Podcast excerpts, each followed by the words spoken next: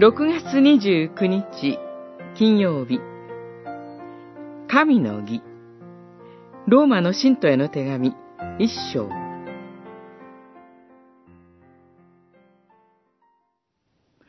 福音には神の義が掲示されていますが、それは初めから終わりまで信仰を通して実現されるのです。正しいものは信仰によって生きる。と書いてある通りです。一章十七節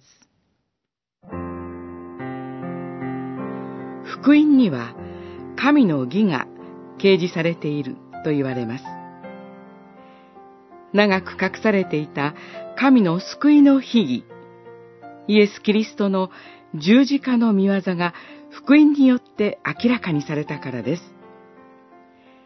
掲示されると受け身の形で言われています。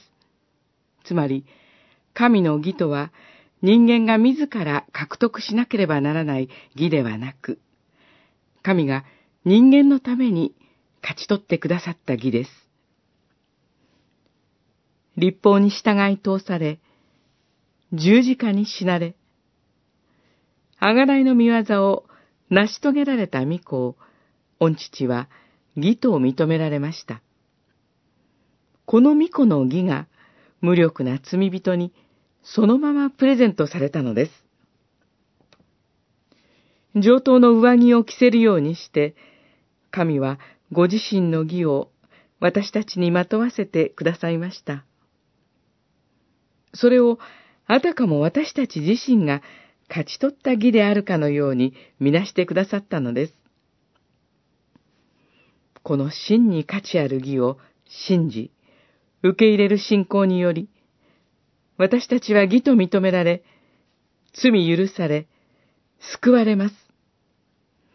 人間の救いのために、神が働き、神がすべてを成し遂げてくださったのです。信仰による義、恵みによる救い。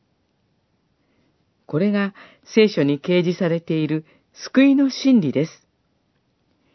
永遠、普遍の真理です。